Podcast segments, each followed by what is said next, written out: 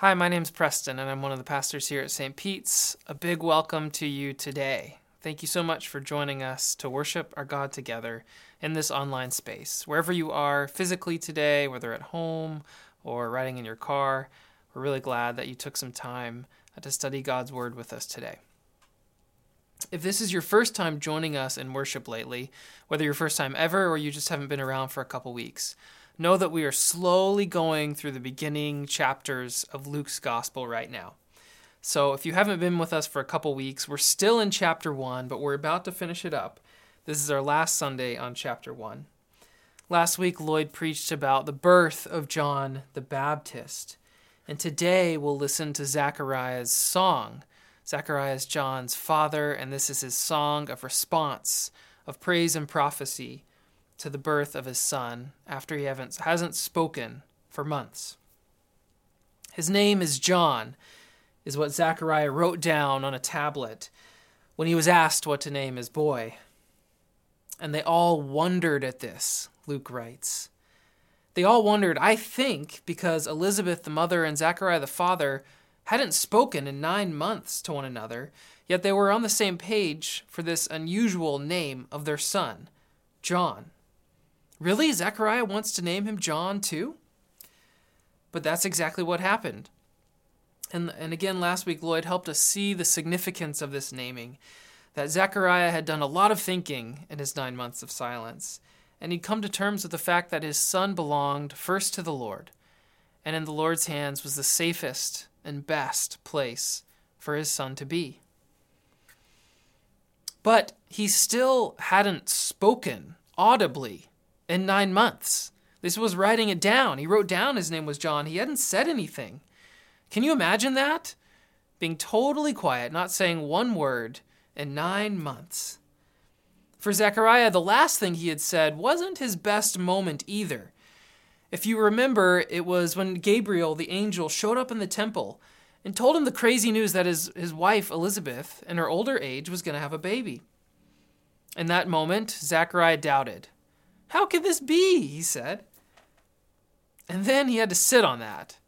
He had to sit in silence and think about that for nine months. But also remember that Luke has told us about Zechariah's character. He's a righteous man. He walks blamelessly before the Lord. He's the sort of guy that you want speaking and leading in your community. He's that old guy who you would love to be your mentor. Sure, he's not perfect, but this makes him that, that much more relatable for me, I think. Yes, Zechariah doubted Gabriel. But I mean, I can't say what I would have done either if an angel had appeared to me. I mean, yes, I'd like to think that I would have believed what the angel said, but Luke doesn't exactly tell us what Gabriel looked like, or whether he had wings, or was glowing, or was like one of those chunky little cherub baby angels. I don't think that was the case, that, but you know the common picture. So you see, Gabriel doesn't tell Zechariah he's an angel either.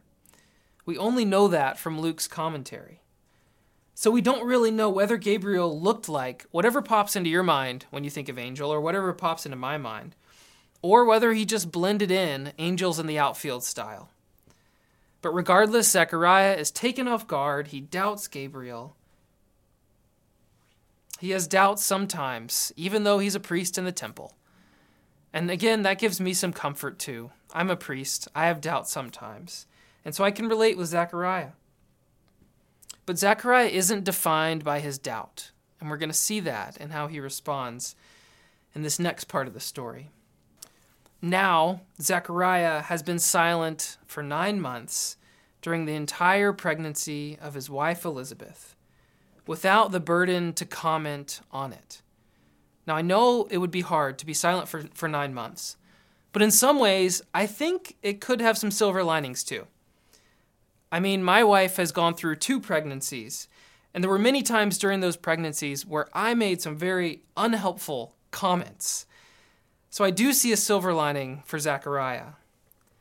But at any rate, Zechariah is clearly curious about what's going on and he's been silently piecing together in his mind all the events taking place around him. He has those words of Gabriel in his mind Your son is going to be named John.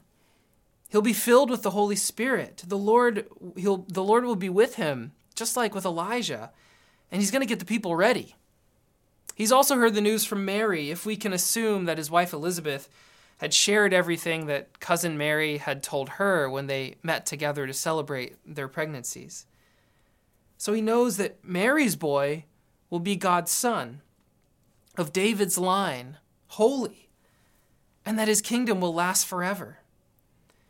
Now his son is born, and he scribbles on that tablet, his name is John. And then something amazing happens. He feels something going on in his mouth. He feels all of a sudden that he can speak again. Luke describes it like this He says, His mouth was opened and his tongue loosed, and he spoke blessing God. Now, what did he say? After not being able to speak for so long, what would you say? It's a significant moment. It really is. Kind of like when Neil Armstrong stepped onto the moon and said the first words of humanity from the moon. It's very memorable. Don't mess it up, Neil. He did a good job. I also think of a member of our church a couple years ago during Lent who took a vow of silence. She didn't speak for 40 days. She carried around paper and wrote notes to people to communicate. It was really incredible. And I know by day 38 or 39, it was heavy on her mind. What am I going to say? What are those first words going to be out of my mouth? Well, Luke records it for us, and it's called Zechariah's Song or Zechariah's Prophecy, and it's our scripture reading today that you, that you just heard. And as we get into the song, I first want to point out a pattern in Luke chapter 1. Gabriel, the angel, met with Zechariah, the priest in the temple. His response was doubt. Gabriel, the angel, met with Mary, remember the girl in the country. Her response was belief. Mary then sings a song of praise after sharing the good news that's been shared with her to Elizabeth. Zechariah then sings his song of praise after sharing the good news that's been given to him his son's name is John. Praise and joy overflowing from them when they share the good news that's been given to them. You see, Mary's song that Alistair looked at a couple weeks ago moved from her moment of overflowing joy. My soul magnifies the Lord, and it pans out into a big picture of what God's doing in the world. Zechariah goes the other way around he starts celebrating God's big story, and then he prophesies specifically about his son John and his nephew to be Jesus. If you don't know what I mean by prophecy, don't worry, we'll get to that. But first, celebration and praise is what comes out of his mouth. So let's see what those first words are after nine months of silence. Look at verses 67 to 75. And Zechariah was filled with the Holy Spirit and prophesied, saying, Blessed be the Lord God of Israel, for he has visited and redeemed his people, and has raised up a horn of salvation for us in the house of his servant David, as he spoke by the mouth of his holy prophets from of old, that we should be saved from our enemies and from the hand of all who hate us, to show the mercy promised to our fathers, and to remember his holy covenant the oath that he swore to our father Abraham, to grant us that we, being delivered from the hand of our enemies, might serve him without fear in holiness and righteousness before him all of our days. Well, two things. One, Zechariah clearly isn't doubting Gabriel anymore. After those, after those long months of sitting on it, he's landed back in the right place and his act of praise and worship shows a resilient faith. And two, this will take a little bit more work and a lot of our focus today. We have to ask what, ex- what exactly is Zechariah talking about? He makes several references in this moment of praise that really don't make sense without some context, almost as if we're listening in on a story midway through. And the truth is, that's exactly what's happening.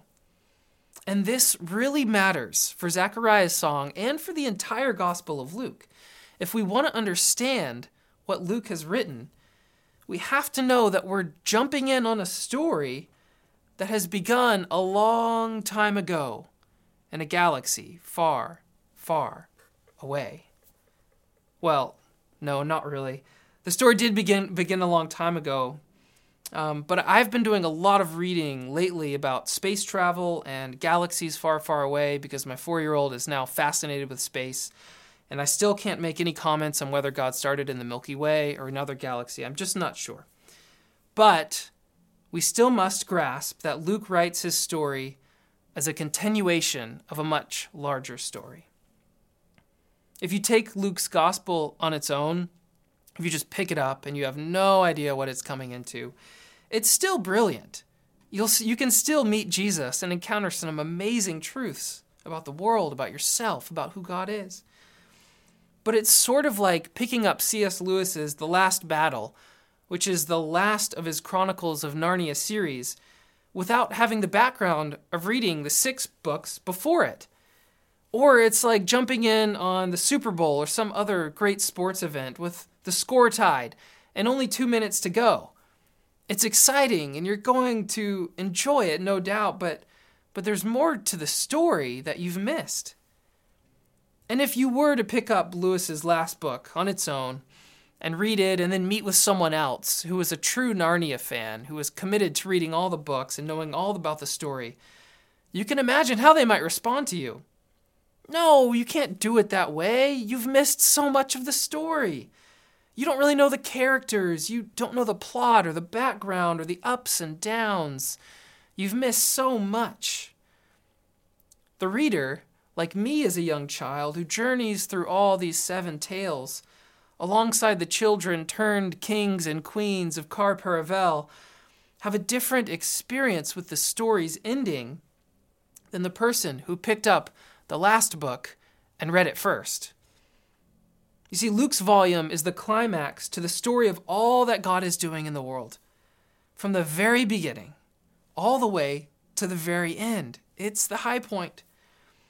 It's the story that John 3:16 sums up. For God so loved the world that he gave his only son that whoever believes in him will ha- will not perish but have eternal life. But that's getting a little bit ahead of where we are now. Specifically, Luke's gospel is the climax to the Old Testament story in the Bible. And if you don't know much about that story, you're going to be a little lost in Zechariah's song and what he's singing about. And even if you're familiar with that story, you may miss some of it. And notice Zechariah mentions two people. He mentions David and Abraham.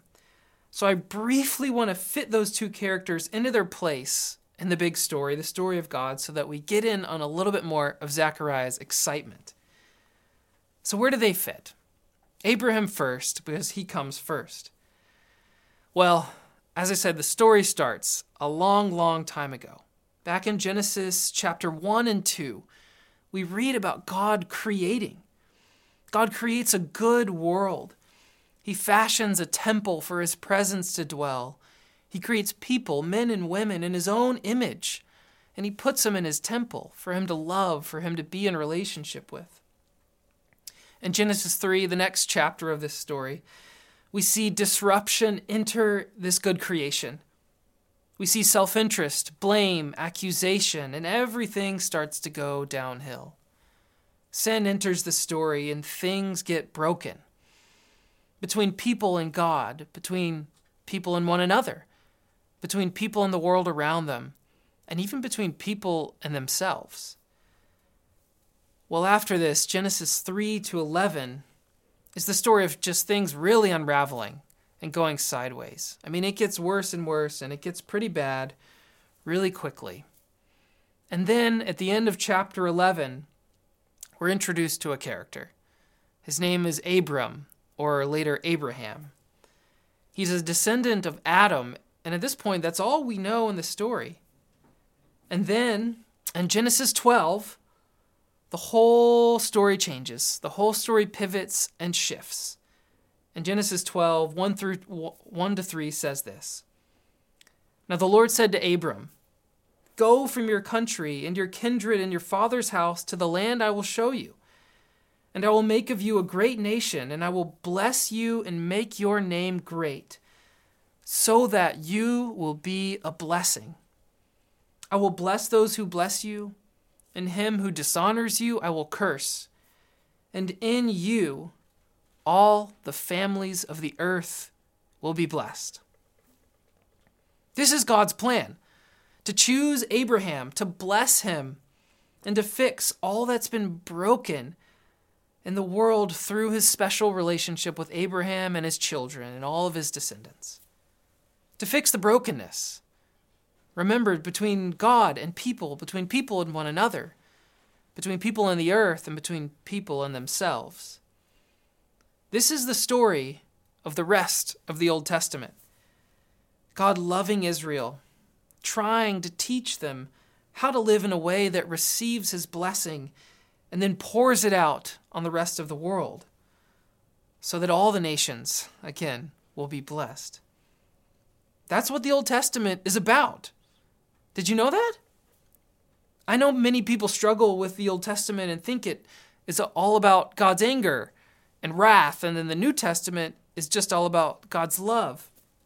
It's really not a helpful or true dichotomy. The Old Testament does have a lot of crazy twists and turns and strange stories. There's no doubt about that. And how God relates to people is often very confusing and foreign to our ears. But this promise is the plot line to follow. It's what helps us through. And this promise to Abraham is what Zechariah remembers and is celebrating in the song. It is still the plot line of Zechariah's life living under Roman rule thousands of years after Abraham. God will be faithful. God will bless us and through us the whole world. And somehow, Zechariah is figuring out that the birth of John, his son, and Mary's boy, who's going to be named Jesus, he senses in, his inner being that these two boys are going to be tied to this amazing plan. Well, what about David? Blessed be the Lord God of Israel, sings Zechariah. He has raised up a horn of salvation for us in the house of his servant David, as he spoke by the mouth of his holy prophets from of old. Well, generations after Abraham, when Israel had become established as a nation and when they had kings, David was the king. David was the one you remembered. Sort of like Nebuchadnezzar in Babylon, sort of like Caesar in Rome. David was the one. David was the key. In 2 Samuel 7, God made a promise to David that layered then on top of this promise God had made to Abraham way back when. This is what God promised King David. It's quite simple. Your kingdom will rule forever. Forever for all time. So to Abraham, God had promised, I will bless you and your descendants, and all the earth will be blessed through you. And to King David, your kingdom will be blessed, and it will rule forever. See, these were the promises that Zechariah lived with in hope, because in his time it certainly didn't seem as if he were blessed or as if the nation of Israel was blessed or even that the house of David would ever be ruling again. Caesar Augustus was king and lord. Many people thought he was even God. How will creation be restored? Can healing really come to fix that brokenness between God and people, between people and one another, between people and creation, and between people and themselves? And through Abraham's descendants, that small nation on the eastern side of the Mediterranean, ruled by Roman overlords, pretty insignificant. This is where Luke jumps in and starts writing his story, the climax of the great story. Gabriel appears to Zechariah and Mary, the announcement of two boys to be born, John to be a prophet, and Jesus, from David's line, the very Son of God. Maybe, maybe, just maybe, Zechariah thought, maybe this is the time when God was going to show up, when he was going to make good on these promises, when he was going to do something new. And when Zechariah's mouth opened and he's filled with the Spirit and he begins to sing, this is exactly what we hear that he's hoping for. Let me show you in verses 68 to 75 again. Blessed be the Lord God of Israel, for he's visited and redeemed his people and raised up a horn of salvation for us in the house of his servant David. Horn of salvation is just an ancient way of saying a strong deliverer or a rescuer coming to save the day. But in the house of David, as he spoke by the mouth of the prophets from of old that we should be saved from our, from our enemies and from the hand of all who hate us, to show the mercy promised to our fathers and remember his covenant, the oath that he swore to our father Abraham. That's that promise. To grant us that we, being delivered from our enemies, might serve him in righteousness and holiness. So let's bring all these threads together the oath God had swore to Abraham, the promise of a never ending kingdom to David. Zechariah is thinking, I think, I think these are being fulfilled, and I, Zechariah, just might be living in the days when we finally get to live in this holiness and righteousness that ends up blessing the whole earth. And my son, John, and my nephew to be, I think they got something to do with it. John, and Jesus, these two boys, they're born into this great story. Their stories make sense and have meaning as part and only as part of this larger story. Luke chapter 2, the Christmas story, which many of you know and are familiar with. It only has meaning, it has all of his purpose as part of this larger story of what God was doing. Their stories only make sense as fulfilling God's ancient plan. They aren't off doing their own thing. They're being brought in and they're fulfilling and they're finding the climax of what God has planned from way back at the beginning of creation.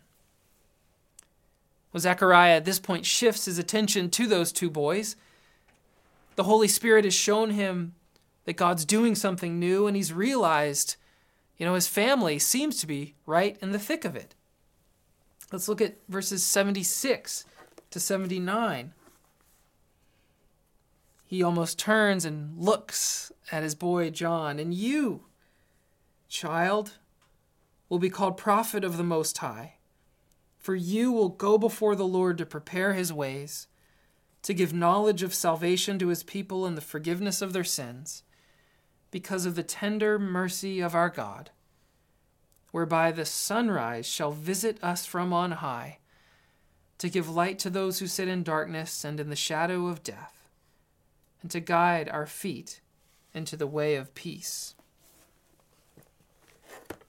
John will come first to prepare the way for Jesus by preaching forgiveness of sins. And when we get to chapter 3 later on, you'll see that John does this. He's a firebrand.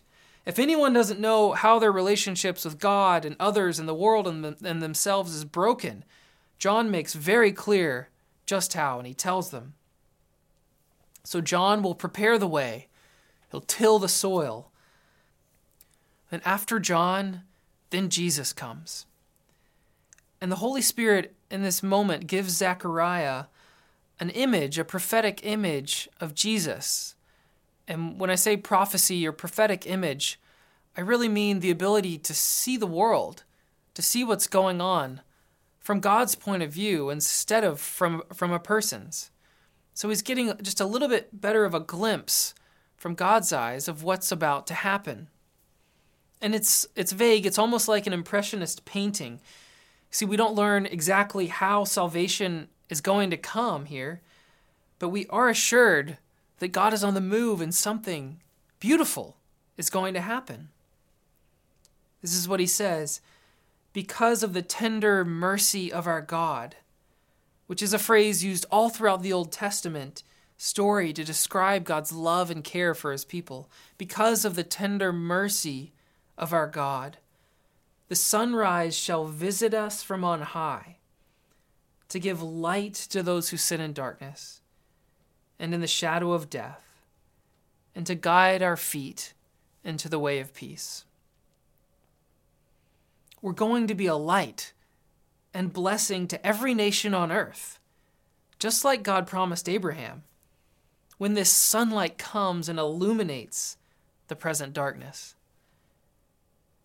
Now, as you know, we're doing a series on the Gospel of Luke, and we're going to hear a lot about Jesus in the coming weeks his story, his teaching, his actions, his passion, his resurrection. We're going to hear it all. So, as we conclude this first chapter of Luke, before Jesus formally enters the scene in chapter 2, I don't want to jump too quickly past what God is doing in Zechariah's heart. Let's just pause and sit with that image the Holy Spirit gives to Zechariah that he offers to us. Again, the sunrise shall visit us from on high to give light to those who sit in darkness and in the shadow of death, and to guide our feet into the way of peace. As soon as I read that, it reminded me of another prophetic passage in Micah chapter 7 verse 8 where Micah writes, "Do not gloat over me, my enemy. Though I have fallen, I will rise. Though I sit in darkness, the Lord will be my light." Micah and Zechariah affirm something that we all know. There are times that you and that I sit in darkness. And if you follow Jesus, you know that you don't get excluded from this. There's times where you sit in darkness too. But what can and does happen is that into darkness, into moments of darkness, into a dark world that Zechariah lived in under bleak Roman rule. The Holy Spirit speaks. God comes in and acts. The living God enters in. And the living God gave Micah an image of God's light penetrating darkness. The living God gave Zechariah in his silence an image of Jesus, sunrise on those sitting in darkness. The living God has given me these sorts of images and visions in times of darkness too. But hear me on that. The good news of this grand story that I've taken a lot of time to walk through today, the story Luke is writing the best chapter of, and the story that Zechariah is living in and realizing he's right in the thick of, is that this light coming into darkness is a prophecy true for you too. And it doesn't take a moment, it doesn't take a vision for this to happen.